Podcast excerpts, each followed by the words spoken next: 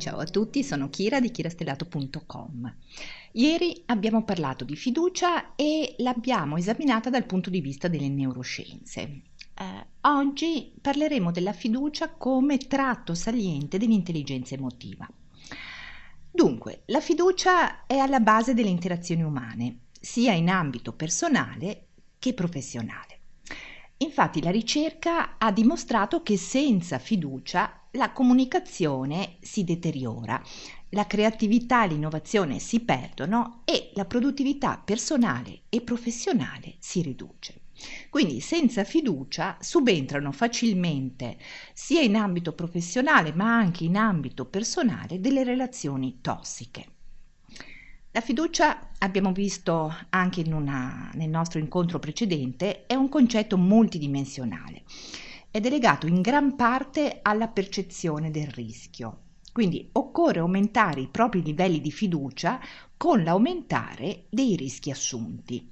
Ad esempio, tanto per parlarci chiaro, il delinquente avrà bisogno di fidarsi di più della persona onesta, perché avrà maggiori rischi e maggiori cose da nascondere.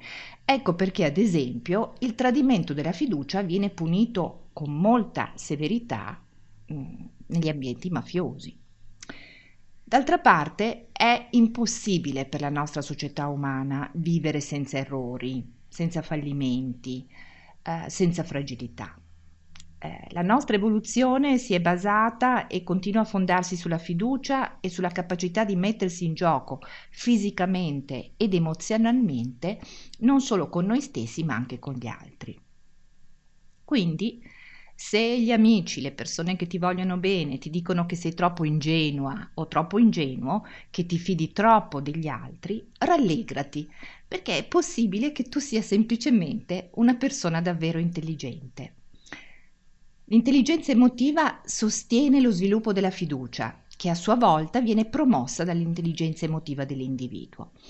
Eh, infatti la ricerca ha dimostrato che intelligenza emotiva e fiducia sono strettamente correlate tra di loro, ma non solo, si è visto anche come stress e fiducia siano invece inversamente correlati. Quindi l'aumentare dello stress, sia in famiglia che sul posto di lavoro, può diminuire e abbassare i livelli di fiducia che gli individui hanno nei confronti degli altri. Lavorare quindi sulla gestione dello stress e delle emozioni negative può aiutare le persone ad avere e sviluppare maggiore fiducia negli altri e nell'ambiente e quindi riceverne a loro volta. Perciò, se avete voglia di vivere con pienezza la vostra vita, dimenticate per favore le frasi fatte stile baci perugina. Mettetevi d'impegno e ogni giorno, alzandovi dal letto, siate grati per quello che la vita vi ha dato. Come disse un giorno Madre Teresa di Calcutta, io so che Dio non mi dà nulla che non possa gestire. Spero solo che non si fidi troppo di me. Un abbraccio a tutti. Buona giornata. Ciao.